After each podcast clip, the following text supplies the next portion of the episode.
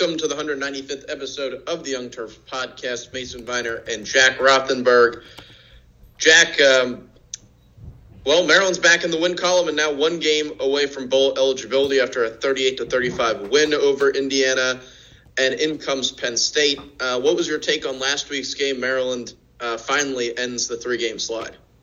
Yeah, definitely a good win for the Terps. I, I was definitely happy with the way they played. I think couple of the big things that stood out to me was their rushing attack. They finally sort of pounded the rock down down inside the tackle box with uh, 46 rushes in total on the day, and also Carlos Carrier. I mean, he had a phenomenal day with two touchdowns and a, a highlight play with an ankle break, breaker. So it was just a great game for the Terps. Yeah, it, it was uh, good to see Maryland back where they want to be, which is winning the game. Obviously, uh, not by the margin that they could have won or should have uh, won by a couple dropped interceptions, some missed opportunities along the way. Uh, Maryland almost found a way to let that one slip, but they come away with the win. That's what's important.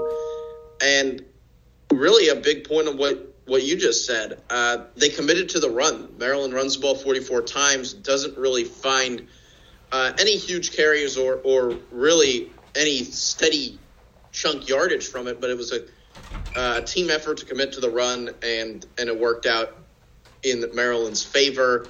Uh, this week, in comes an opponent, well, that Maryland knows very well. Penn State comes to College Park this week.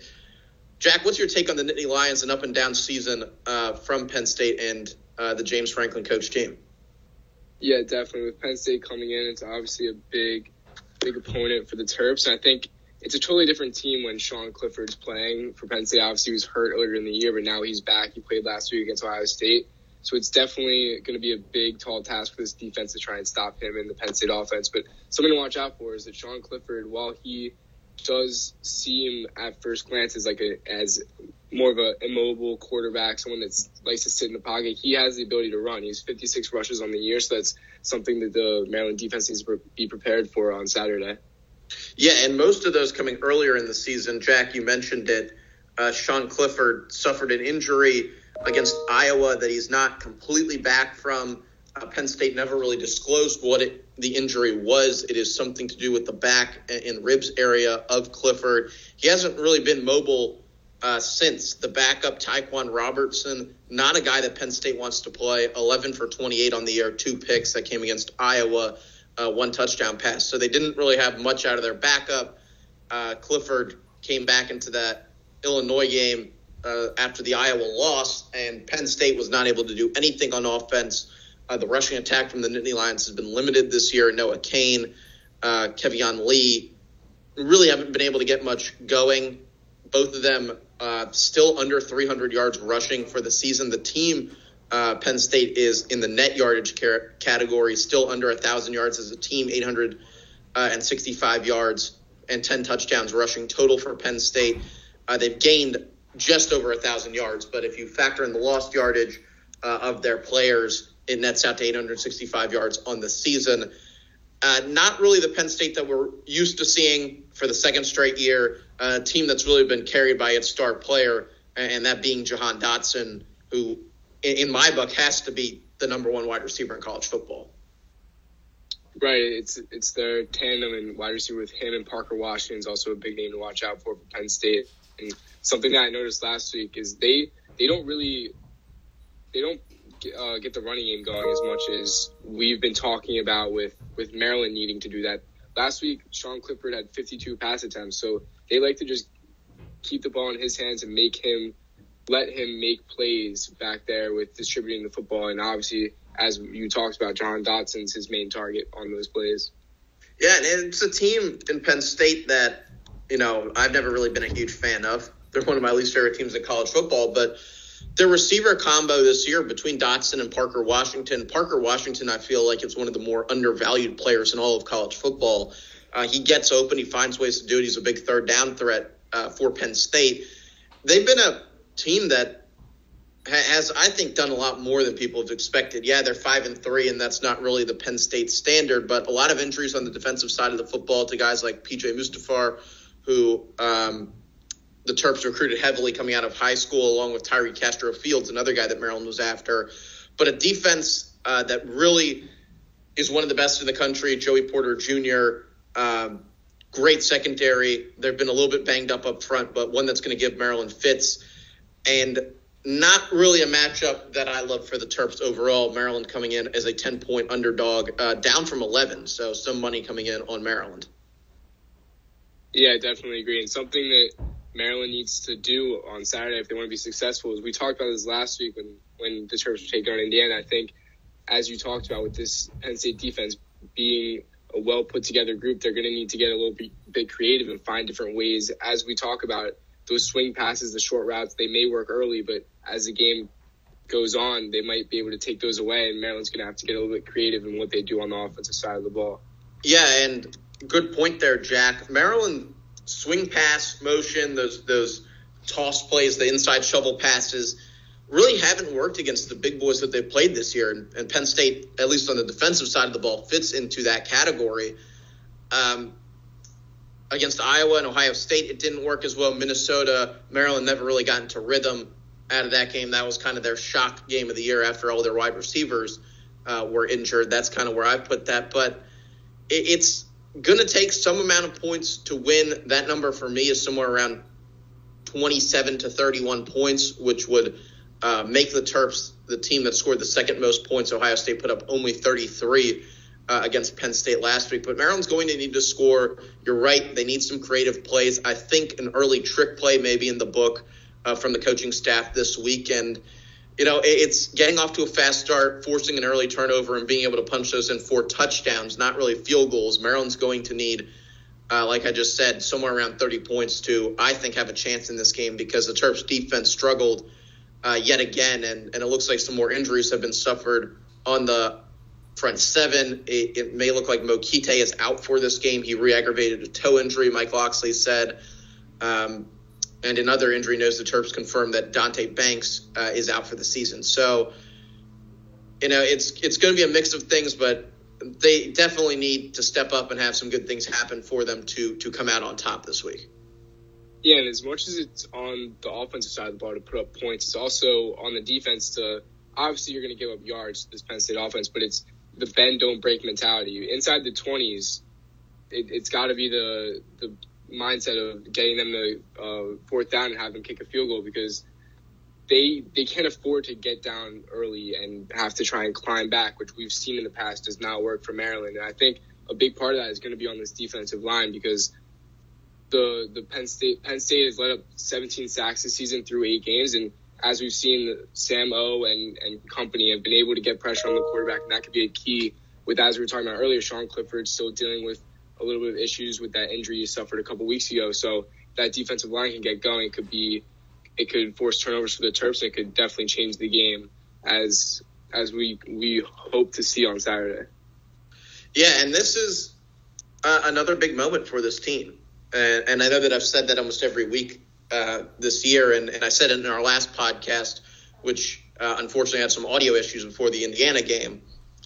But this is another chance to change the narrative yet again. They did it last year after that horrible week one performance against Northwestern. Maryland really bounced back a couple games, and it, it came to a head when they beat Penn State in Happy Valley pretty handedly. So this is, and I've seen it written a lot of places. A lot of fans have checked out for the season. You know, they they and, and Maryland football, I believe, is aware of that and knows knows why that happened. It's pretty obvious.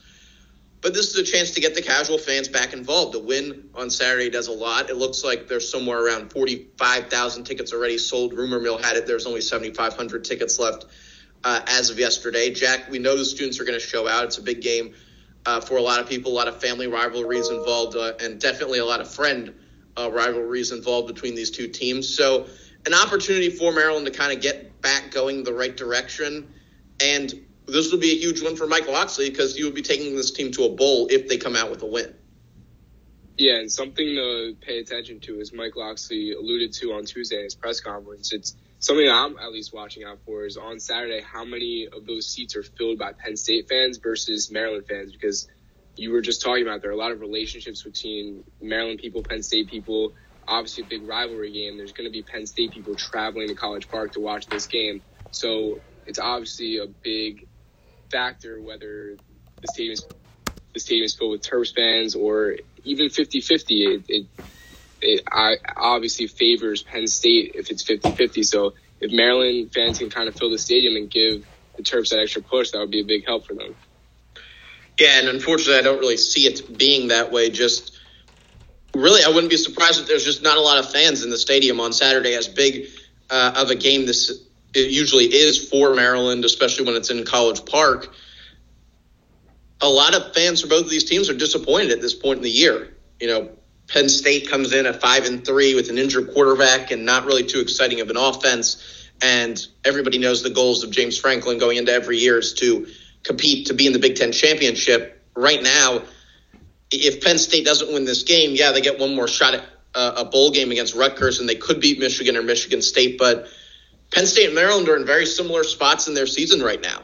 You know, Penn State obviously had much more lofty goals, but both of these teams really look at it. There's one or two opportunities that are realistic to make a bowl game. For Maryland, it's this week and their Rutgers game, and for Penn State, it's this week's game and their Rutgers game. So, two teams that really aren't where they hoped they would be at this point in the year, and were really what could end up with kind of a disappointing showing from both sides' fans uh, come Saturday, even though you know those, you know, 10 to 20,000 Penn State fans or 20 to 30,000 Penn State fans will be uh, in College Park. It's a matter of, you know, if you're a Maryland fan, you have a season ticket, are you still even going to the games? Yeah, and that's what I was sort of talking about is it's whether Maryland can kind of fill the stands and these these students need a reason to cheer for this team and a win on Saturday can definitely put not the Terps back on the map, but it can show fans a reason to, to support this team still and not check out, as you were talking about earlier. Yeah, and really would give Maryland an opportunity to have a fairly big game against uh, what could be and what most likely will be a one loss Michigan team uh, come their November 20th senior day. Jack, going kind of down the line here, what do you think Maryland absolutely needs to do to win this game, and, and where do you think uh, they could run into some trouble? Yeah, I think we talk about it most every week. So I think Laux has got to come out with a good game plan on the first drive. A, a, quick start for the Terps will always pay dividends for them, and a quick a quick score, three nine on the other side for the Penn State offense will just give them a big confidence boost. I think not only this week but every week that's a key to victory for the Terps, but also something that could give them trouble is Sean Clifford having time to throw the ball and and giving the Maryland cornerbacks trouble kind of covering these tough Nittany, Nittany Lions receivers for five, six, even seven seconds on some plays if he's able to get out of the pocket and extend plays. So I think the Maryland defensive line's got to kind of contain him in the pocket and, and get pressure on him quick. Yeah, there's two things that I think Maryland needs to do different uh, than what I've said in the past. And, and this one's more on a player by player basis. Two guys for the Terps really have to step up this week, and two guys that I'm going to say have had disappointing years, and, and we'll kind of stand by that. One of them is Nick Cross, Maryland's star defensive safety. Great start to the year as the injuries have been mounted in the defensive backfield. He's taking some bad angles to the football. It looks like he's trying to do a little bit too much. He has got to be on in this game. He came up big last week in some moments, but this is this is the game, I think, for Nick Cross. He, he's definitely an NFL talent player. He just has to get back to just playing his role and doing his thing at that kind of free safety spot for the Terps. The other guy is Tarheeb Still. I think you're going to see a lot of Jahan Dotson and Parker Washington going up against Tarheeb Still and Jakorian Bennett for the Terps. But Still is the guy that was a freshman All American last year. He did a great job against Penn State. That was his breakout game. He needs to do the same this year. He's got to have better better ball skills and and for this defense they have got to force a turnover. You mentioned it, six seven seconds. I don't really give Maryland much of a shot uh, against Dotson. Only really Dotson. Washington will come open a couple times underneath, but Dotson goes deep. He'll he'll definitely uh, come up with some big plays. And really, I think Maryland's teed up here to go up against two first team All American uh, players in the next two weeks. Jahan Dotson this week and Walker, the running back from Michigan State, next week. It's going to be limiting over these next two weeks, both of those guys that will define whether they can compete in either of these next two games. Uh, for the offense, run the ball 40 times again, shorten the game, get your offense on there, get your defense rested because you know uh, the Terps are going to be running some short rotations with those injuries uh, that have come up in the front seven. Uh, they they moved the depth chart around a little bit to kind of compensate for those. Sam O is not in the starting lineup this week, probably because he's going to be rotating inside uh, as a defensive tackle and at his defensive end spot. He can definitely do that, but you know the more and more time lapses this year, the less and less guys that I think Mike Locksley had the idea that he was going to give big uh, snap counts to this year on the field. So it's leading to some you know position moving and and just trying to figure out the best combinations of guys to put out a competitive product on Saturday. But uh, this is going to test Maryland, and and we'll see we'll see what the result is. Because Jack, I got to be honest, I don't really know what Maryland we're going to see because or really what Penn State we're going to see. You could see the Penn State that lost to Illinois, and Maryland could roll them by 20 points, or well, the Penn State that showed up last week could, and, and Maryland could lose this game 59 to seven. Yeah, definitely. And something that you pointed out that I agree with is that Maryland needs to run the ball and set the tone early inside. But going off of that, I know I love to pick on Taulia a lot, but something for when he, he does have the ball in his hands and they need a first down or they need to get chunk yardage, it's, it's the fact that he can't be forcing the ball downfield. We saw that a lot against Iowa and sometimes in the Ohio State game. When when Maryland needs yards, it, it's okay to take a sack in some scenarios when instead you're going to get picked off. So he needs to be smart with where he's looking to throw the ball and not force it into some spots. Yeah, and and to that point, he's got to pull it down and run. He did that a lot last year against Penn State. It resulted in you know some big yardage gains, especially early on in the game. And in, some of those third down moments, even going back to this Indiana game, he could pull the ball down and run for ten to fifteen yards or seven yards when they need two. He's got to do it this has to be the game where he says, I'm confident in, you know, I don't have to throw the ball every play. I can show up that I'm an athletic player, which we all know that he is more so than his brother. He's got to be able to pull it down and run it a little bit and have some confidence in that game for himself. But we're talking about the same points as Jack has said, and as I have said in this podcast. Confidence of the quarterback, you know, competency in the defensive backfield, running the football, and getting the first getting that quick start. That seems to be the same points week in and week out. And every Saturday for at least the last couple of weeks, we've been getting a different result. Maryland, and this is a stat that we really haven't seen very much since the Terps have joined the Big Ten. Maryland has had the lead in every game they've played this year. we are getting a lot of what we talk about, but it's just after that first drive and the def- defense goes out there on the field, uh, things seem to change the energy has got to be high for Maryland. You know, there are going to be a lot of road fans there that are going to bring the energy for Penn State.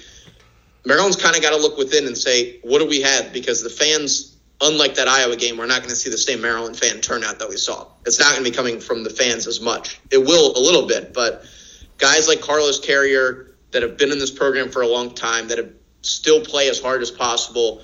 Uh, Greg Rose, you know, you look at to your some of your senior and veteran leaders and say this is this is a time where we either make the jump or everybody quits on us. And, and I think uh, we kind of saw that against Minnesota, but it was on the road. If that Minnesota game was at home, I think we probably wouldn't see the same result that we saw. But th- this is one of those times where, again, Mike Locksley will show what kind of program he's he's building here.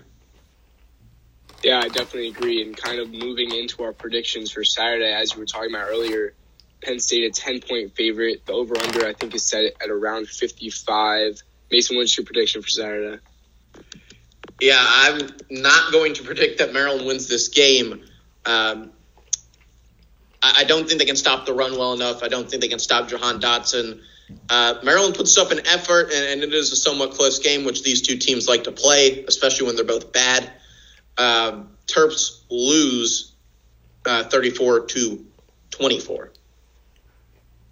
Yeah, I'm gonna go with a similar prediction to you. I don't think Maryland comes out with the win. I think Penn State's just too much, and they have too much talent for the Terps to handle. I'm gonna go Penn State 37, Maryland 21. And that over under is set at 55 and a half, and uh, I believe we both got the over on that.